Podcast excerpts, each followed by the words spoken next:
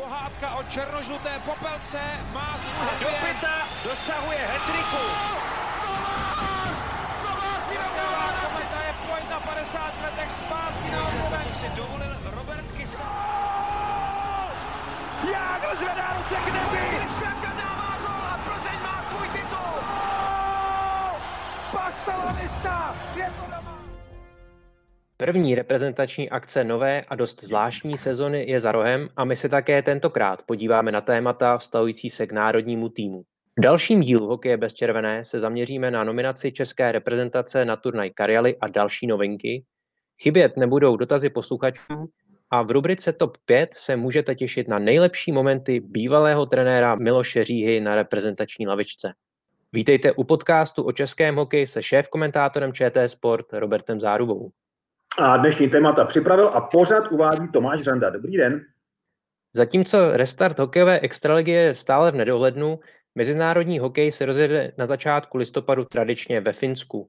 Úvodní akce Eurohockey Tour se kompletně odehraje v Helsinkách. Na úvod se podíváme na český výběr. Hlavní trenér reprezentace Filip Pešán nakonec hráče z českých klubů vzhledem ke zdejší situaci v té užší nominaci opomenul, až na výjimky v podobě obránce Filipa Hronka z Hradce Králové a juniorských zástupců.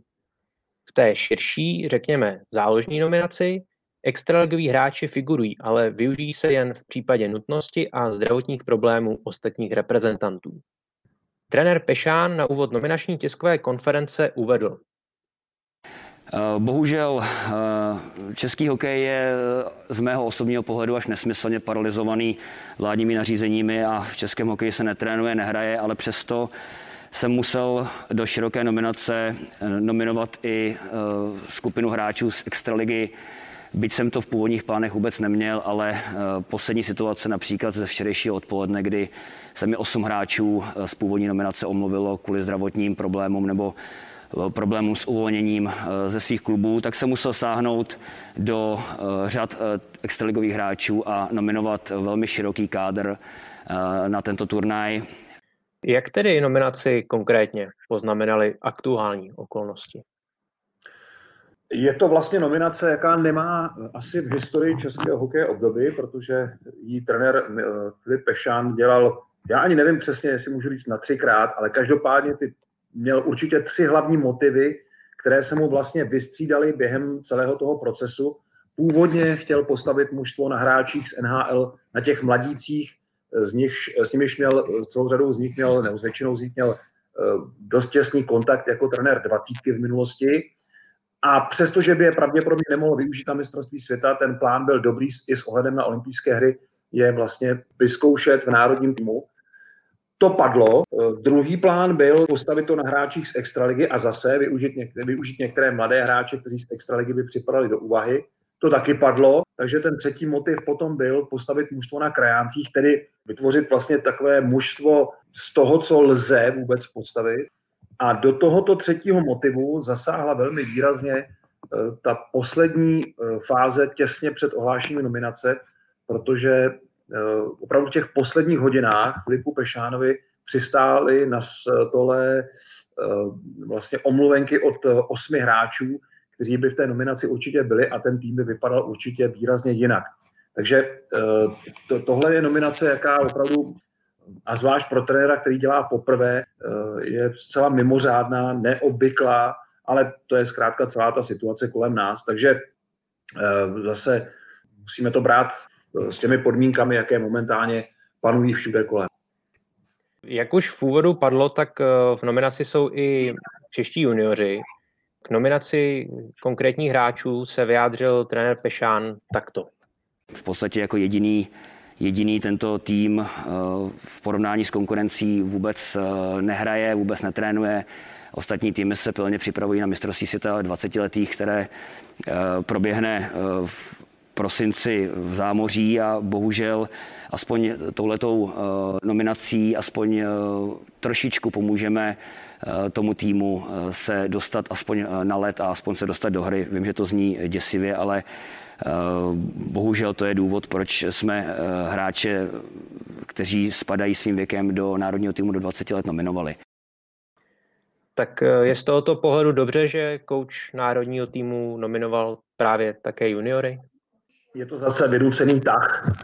Řekl bych, že tím podnětem, který k takovému nezvyklému kroku vedl, eh, byla nominace Rusů, kteří úplně eh, vlastně ignorují nějaké předchozí dohody o tom, že na turnaj Rohaky Tour se mají nominovat pokud možno co nejsilnější evropské týmy nebo reprezentační výběry v té evropské silné verzi a rozhodli se tedy využít té krize proto, aby dali program svojí dvacítce vlastně by nic nebránilo tomu, aby český tým nominoval juniory, ale to by asi byl problém, protože na rozdíl od Rusů u nás se nehraje, Extraliga se zastavila a všechny ostatní soutěže taky, takže tohle by byl ještě daleko výraznější problém.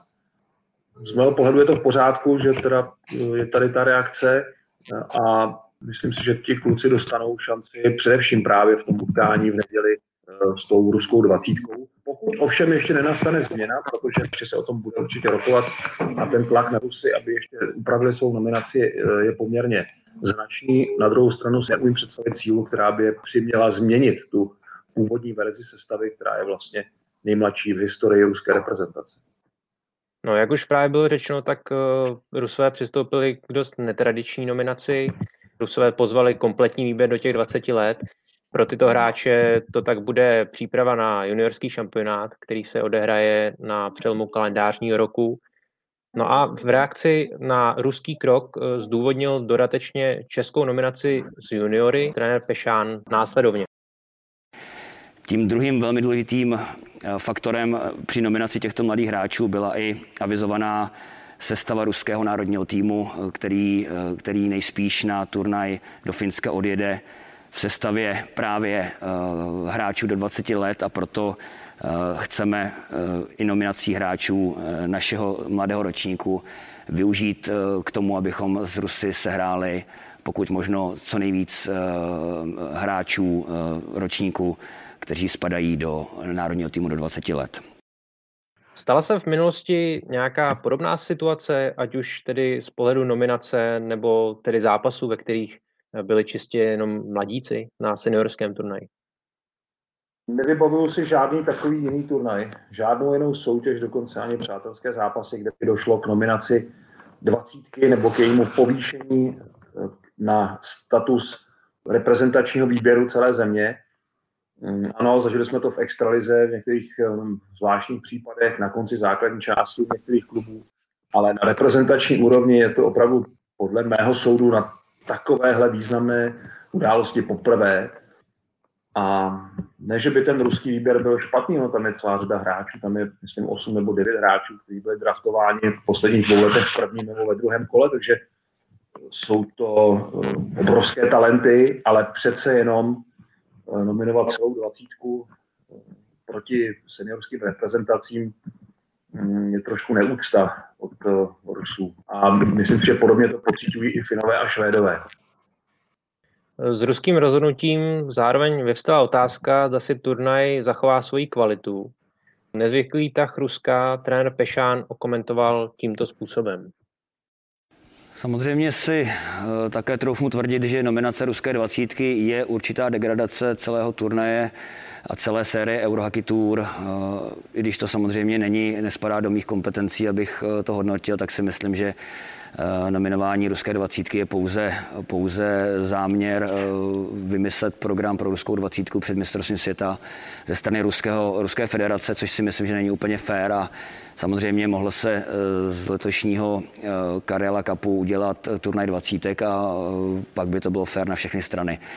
Jestli z toho lze vytěžit nějaký prospěch, tak jedině tím, že nasadíme hráče podobného nebo stejného ročníku, jak už jsem avizoval ve své nominaci a proto jsme ty hráče do sestavy a do našeho seznamu zapracovali. A to je jediné, co z té účasti ruských mladíků můžeme vytěžit a to je konfrontace s některými, bohužel neplně připravovanými hráči eh, našeho ročníku eh, spadající pod eh, naší dvacítku. Nebylo by tedy lepší, aby se jednotlivé účastnické země dohodly právě na turnaj čistě do 20 let? To by samozřejmě dávalo smysl, protože eh, programy všech mládežnických reprezentací byly zastaveny. Žádný turnaj čtyř, žádný turnaj pěti, nic, žádná přípravná soutěž, která se vždycky během turnaje Karely hrála. Nic takového není ani pro 20, ani pro 16, 18, 19. Prostě žádný mládežnický tým nehraje, nemá žádný program. Takže logické by to bylo. Problém ale je v několika dalších aspektech, především to závisí na Finech. Je to jejich turnaj. Oni si eh, mohou říct, jestli by takový krok eh, chtěli podstoupit. A v ten moment do toho vstupuje také hlavní partner celého turnaje, tedy eh, Karjala a další sponzoři, kteří tohle všechno platí. A asi jejich slovo by bylo docela výrazné, protože pokud by řekli, ne, nám se taková myšlenka nelíbí, tak s tím nikdo prostě nic neudělá. Znamená to tedy, že do toho mluví poměrně hodně jako subjektů, a je zjevné, podle té ostré reakce z finské strany, Finové byli velmi jako rozezlení tím ruským plánem s dvacítkou, tak uh, lze usuzovat, že zjevně tam ten, uh, ta reakce, nebo spíš ten, ten nápad uh, úplně nenašel uh, dobrou odezvu a Finové chtějí ten turnaj mít opravdu s těmi nejlepšími, i protože jinak uh, vlastně v těch mezinárodních soutěží eh, moc vlastně nejenom ve Finsku, ale jinde v Evropě není, tak eh, Finové zkrátka chtěli ten turnaj mít eh, nejkvalitnější možný. A přestože za pár let možná budeme některá jména hledat na předních pozicích statistik v NHL, tak momentálně to jsou vlastně pro finské diváky docela neznámí hráči nebo pro většinu z nich odborná veřejnost ví, že třeba Jaroslav Askarov, jeden z největších talentů, možná největší talent na svém ročníku na postu brankáře. Eh, je tam celá řada dalších eh, výborných hráčů, je tam Vasily Podkolzin, takže opravdu velké nastupující hvězdy, ale to všechno je budoucnost. Eh, ti kluci si tady jména teprve musí vyleštit a vybudovat. A Finům se úplně nezdá tenhle ten záměr, takže protestovali velmi ostře a myslím si, že ještě budou hodně tlačit na Rusy, aby to rozhodnutí změnili. Nicméně je třeba připomenout, že momentálně e, neplatí e, smlouva mezi čtyřmi účastníky Evropské hokejové tour, ta skončila s minulou sezónou a taková ta dohoda, budeme pokračovat dál, zatím nemáme čas na to uzavřít novou smlouvu, ale pokračujeme dál ve stejném duchu, tak je vidět, že to naráží hned na nějaké, řekněme, kroky z ruské strany, které očividně vedou k tomu, že tu smlouvu prostě respektovat vůbec nehodlají, nebo tu dohodu po té smlouvě tu dohodu o tom, že se bude pokračovat dál, že prostě eh, respektovat asi moc nebudou. Co se týče dalších účastníků a jejich nominací, tak eh, naopak Švédsko, ve kterém se na rozdíl od Česka hraje od začátku bez přerušení, podle očekávání povolalo zástupce převážně z nejvyšší tamní soutěže SHL. To samé se dá předpokládat i u Finů, neboť také SM Liga běží bez problémů. Jaké jsou další rozdíly oproti té české nominaci? No, Česká extraliga je vlastně jediná ze všech významných evropských soutěží, která se nehraje. Takže Finové, Švédové eh, celkem logicky eh, mohou brát z vlastních zdrojů a udělali to eh, absolutně, tam je stoprocentně, protože oba dva týmy jsou postavené zcela bez krajánků, kteří působí v Rusku, kteří hrají KHL a na tom se Finové i Švedové nezávisle na sobě shodli, takže na turnaji Karely uvidíme opravdu výběry spíš té švédské, finské ligy.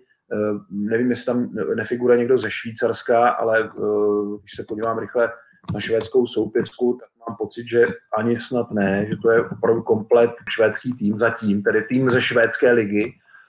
Eh, já si myslím, že Filip Pešán by udělal to samé, kdyby se Extraliga hrála, ale když se teda nehraje, tak se nedá nic moc dělat. No. Na druhou stranu si myslím ještě jednu věc. A to je snad jediná taková plusová zprávička, eh, nebo taková malinko eh, pozbudivá věc do budoucna, že na rozdíl od Švédů, Finů, naši hráči působící v zahraničních ligách mají extrémní chuť hrát za národní mužstvo i právě na těle přípravných turnajích. V tom si myslím, že je docela rozdíl mezi Švédy, Finy a Čechy a českými hokejisty, že vím o tom, že celá řada českých hráčů, kteří to mají třeba daleko nebo kluby jim, jim jako spíš nedoporučují ten start, zvlášť teď na podzim na turnaji Karely a v prosinci na moskevském turnaji, takže přesto chtějí hrát za to národní mužstvo, chtějí prostě uh, zažít tu atmosféru kabiny národního mužstva, zápasů a nejsou v tomhle jako sobeční nebo opotřebovaní. Je tam možná takováhle jako zajímavost. V tom je tedy ten, ta odlišnost mezi, mezi českým týmem a těmi ostatními. A jinak teda je zřejmé, že Filipu Pešánovi nakonec, jak jsem říkal na začátku, nezbylo, než vlastně vytvořit úplně třetí nový, eh, ne seznam hráčů, ale vůbec motiv pro tenhle výběr, ten základní vlastně jakoby uh, impuls, který prostě nevzejde tedy z toho, že se mohou předvést z extraligy, nebo jsou to mladíci z NHL, kteří se mohou předvést národním týmu, ale ten třetí motiv je, že to zkrátka jsou kluci, kteří působí v zahraničí a nebyli třeba v minulosti tolik uh, využití nebo nebyli využití vůbec a mají šanci se předvést. Takže uh, naše skladba je úplně jiná než u všech těch ostatních účastníků turnaje Karialy. A bude to hodně zajímavé i z tohoto pohledu sledovat, jak ta konfrontace dopadne. ČT Sport a web čtsport.cz nabídnou přímé přenosy všech zápasů helsinského turnaje.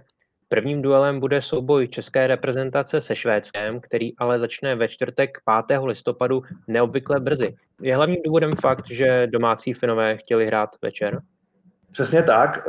My jsme eh, museli akceptovat eh, tu změnu, kdy se zápas eh, národního týmu mm, musel z Outu areny přesunout do Helsinek je to z mnoha důvodů velmi rozumné řešení té situace, která je, protože vytvářet v Praze bublinu a pak ji celou stěhovat do Finska, to už si vůbec nikdo asi neuměl představit.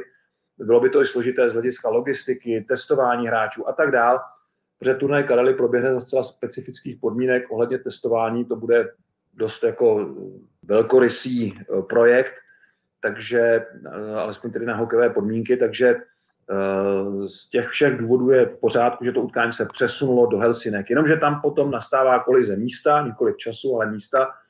Večer eh, samozřejmě chtěli hrát Finové, takže se český tým eh, vlastně soustředil na dvě možnosti, buď hrát ve středu, anebo ve čtvrtek. My bychom pravděpodobně raději byli, kdyby český tým nastoupil ve středu večer, protože to je samozřejmě lepší čas pro vysílání, ale respektovali jsme v tomhle případě přání Eh, trenérů, kteří by raději hráli ve čtvrtek eh, brzy odpoledne a eh, protože v tomto případě si myslím, že sportovní hledisko má přece jenom přednost, tak jsme nevyjednávali o, o tom přesunu na středu, respektive o tom večerním čase středečním, ale akceptovali jsme plně ten čtvrteční duel brzy odpoledne. To, že ho diváci, kteří jsou v té době v zaměstnání, neuvidí, nás samozřejmě mrzí, ale eh, my do toho večerního utkání Finsko-Rusko do přestávek uděláme docela obsáhlé sestři, včetně ohlasů na ten zápas, takže diváci vlastně to utkání Česko-Švédsko, kterým začne nová reprezentační éra s Filipem Pešánem, nabídneme vlastně eh, v dost obsáhlé záznamové verzi i v tom večerním duelu.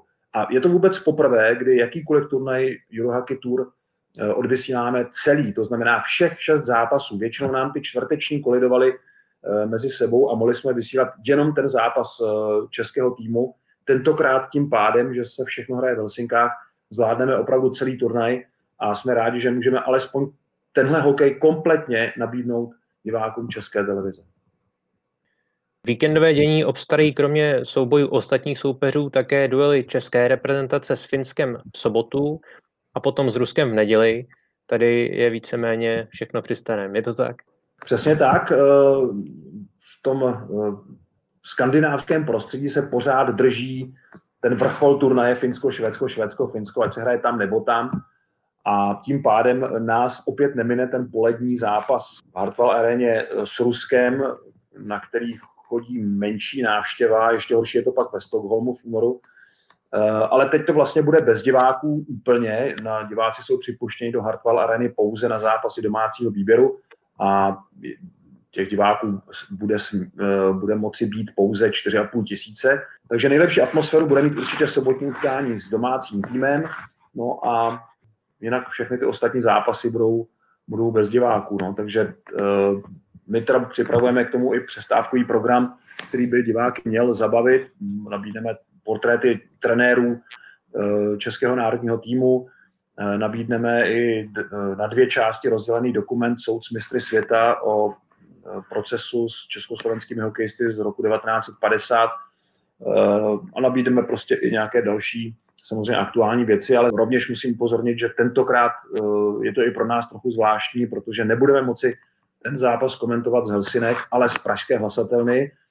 A museli jsme trošku upravit a zmenšit náš program s ohledem na to, že nemáme tím pádem možnost být přímo v Helsinkách s mužstvem, nemůžeme natáčet tolik rozhovorů a tolik témat jako obvykle, eh, ani nějaký féton z místa, což jsme dělávali v posledních letech, takže eh, tomu odpovídá trošku i eh, takový, řekněme, jednodušší průběh těch televizních utkání, které budou mít ten program zaměřený opravdu na ten hokejový zápas a potom na nějaký, na nějaký přestávkový program. V roli experta bude spolukomentovat Petr Hubáček, který ve Finsku působil pět let, čím vysílání obohacuje v souvislosti s jeho zkušenostmi právě s finským hokejem. Já doufám, že Petr Hubáček bude hlavně v pořádku, stejně tak jako ostatní experti, někteří z nich už si prošli uh, tou uh, pandemickou zkouškou C19. Um, ehm, Petr eh, je určitě zajímavý nejenom kvůli tomu, že to je ve Finsku, ale i prostě má docela oko na ten národní tým. Uh, jako vidí to jako zajímavě, velice bych řekl, je v těsném kontaktu taky s lidmi blízko národního týmu nebo přímo v národním týmu. A ještě je tam jeden aspekt pro turnaj ve Finsku, že on opravdu v tom Finsku má spoustu kontaktů a spoustu lidí, eh, s kterými se může jako pobavit, získat informace, nějaké, nějaké zajímavosti, takže jo, určitě pro ten turnaj je to jeden z nejvhodnějších expertů.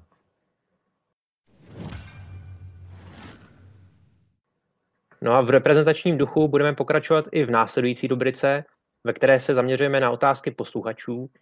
Já připomínám, že dotazy můžete klást pod našimi podcasty jak na YouTube kanálu nebo sociálních sítích ČT Sport, tak také na Twitteru Roberta Záruby. No a první dotaz je od Petra Petulika, který se ptá, eh, jaké dopady pro hokej by měla další absence seniorského mistrovství světa v roce 2021. No už eh, to, že se nehrálo mistrovství světa v tomhle roce, eh, připravilo Mezinárodní hokejovou federaci o značnou část příjmů a myslím si, že to vedlo i k tomu poměrně rychlému rozhodnutí eh, stornovat i další šampionáty a další turnaje.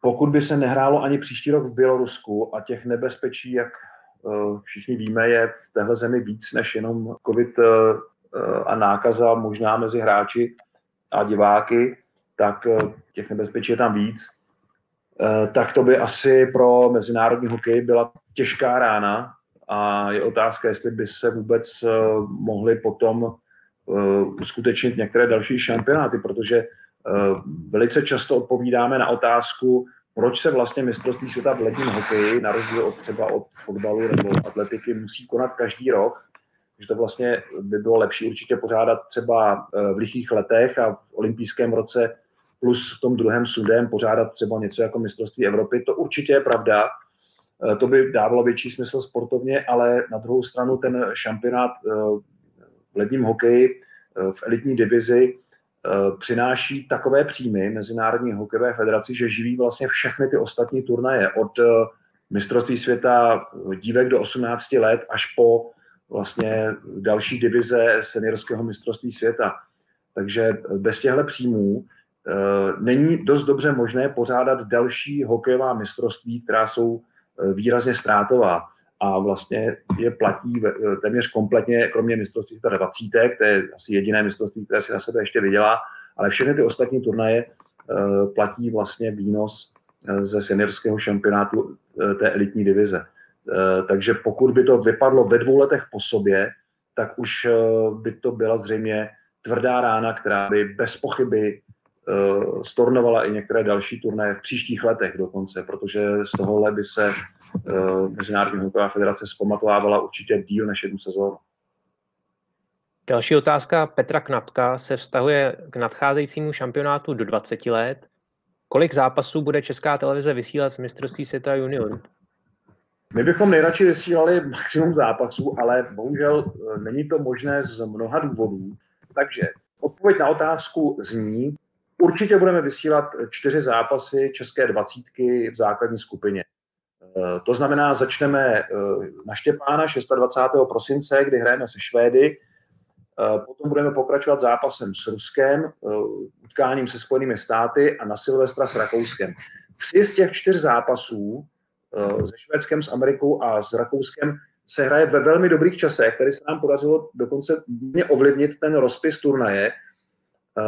A tyhle zápasy se hrajou vlastně ve 20 hodin našeho času, čili úplně skvělá doba. Pouze utkání s Ruskem v neděli 27. se hraje ve 4 ráno našeho času, eh, což je asi eh, takový nejméně produktivní čas, ale nedá se nic dělat. Jsme rádi za ty tři zápasy ve 20 hodin. To je skvělé. Budeme vysílat potom i případné další vyřazovací zápasy České dvacítky, pravděpodobně i možná semifinále jedno, možná obě. Tam uvidíme, jak na tom budeme a určitě finále. A já jsem ještě dal návrh na vysílání dalších eh, tří utkání, eh, která se hrají právě v tom čase, kdy eh, si myslím, že diváci by to uvítali a možná by se rádi koukli. A to je 25. Slovensko-Švýcarsko, 27. Finsko-Švýcarsko a 30. Finsko-Slovensko. Omlouvám se, bohužel Kanada, Amerika, samozřejmě ty nejsilnější soupeři hrají tak, aby to vyhovovalo kanadskému publiku, takže v pozdějších časech a tam je otázka, jestli vynaložit tolik peněz, protože a tím odpovím vlastně na tu otázku, proč těch zápasů nemáme víc.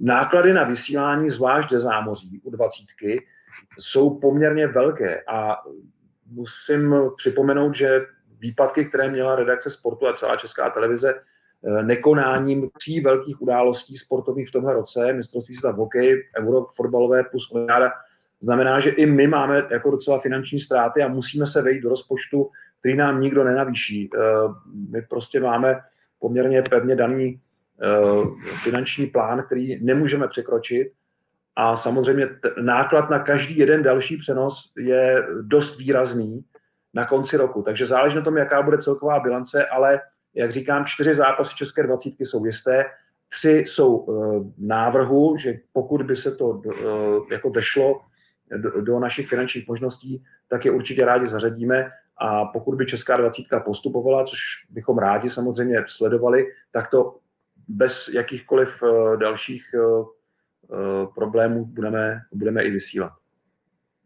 A u junioru ještě zůstaneme. Před minulé jsme se tu bavili o výsledku Jana Mišáka na draftu NHL a Radek Šťastný se ptá, kdo by mohl z českých mladíků uspět v tom příštím draftu. Než začnu s konkrétními jmény, tak uh, musím připomenout, že když se podíváte na řekněme, skladbu těch hráčů, kde působí a jsou zároveň uh, draftovatelní v příštím roce, tak 34 z nich, neříkám, že všichni mají úplně reálnou šanci, ale 34 z nich působí mimo Českou republiku. To je asi první uh, důležitý aspekt uh, celé té úvahy, uh, která směřuje k tomu, že Liga Akademí z 20 týmy je asi opravdu Eh, nad eh, nějaké reálné možnosti eh, nebo nad nějakou reálnou představu o kvalitní soutěži pro juniorský hokej. Druhá věc je, že i v tak u nás rostou hráči, kteří, řekl bych, mají docela dobrou možnost dostat se do jednoho z prvních tří kol, ale jak vysoko, to si netroufám vůbec odhadovat, protože, a tady se přiznávám, že ještě nemám úplně zmapovanou tu konkurenci z dalších zemí, Eh, ale eh, určitě Stanislav Smozil, který už hraje extraligu pravidelně, eh, David Jiříček, pak jsou tu hráči, kteří působí v zahraničních soutěžích, Jakub Altrichter, který hraje ve Švédsku za Moru a v té juniorské soutěži se vede výborně. Totéž je Simon Marhav, Ambry Piota, tedy dva synové bývalých vynikajících hráčů. Eh, tak eh, vlastně jsou asi takový momentálně nejvýraznější adepti na draft na vysoké pozici příští rok, případně ještě ten rok následující, ale eh, je otázka, jak vysoko opravdu je ta konkurence pustí a jak oni se taky předvedou v téhle zvláštní sezóně, protože to bude dost, i tohle bude dost důležité a myslím si, že jedním z důvodů neříkám, že tím hlavním, ale jedním z důvodů, proč se tentokrát na tom draftu naši hokejisté neumístili moc vysoko v, v hojném počtu, byl i poměrně neúplně dobrý výsledek na mistrovství světa juniorů v Ostravě a Třinci.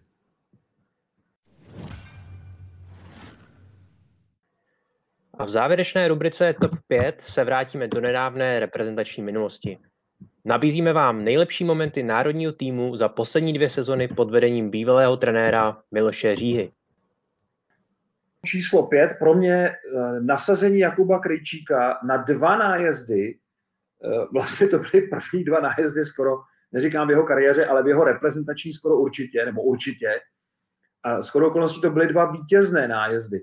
Takže jedna z největších asi kuriozit, co se týče historie nájezdů v národním týmu. Jakub Krejčík oba ty nájezdy předvedl stejně, eh, dlouhým backendovým blafákem, bravurně a byl to skvělý tah využít tohoto obránce, který měl mm, možná to největší tajemství, co se týče provedení nájezdů ze všech účastníků eh, Eurohockey Tour v českém dresu.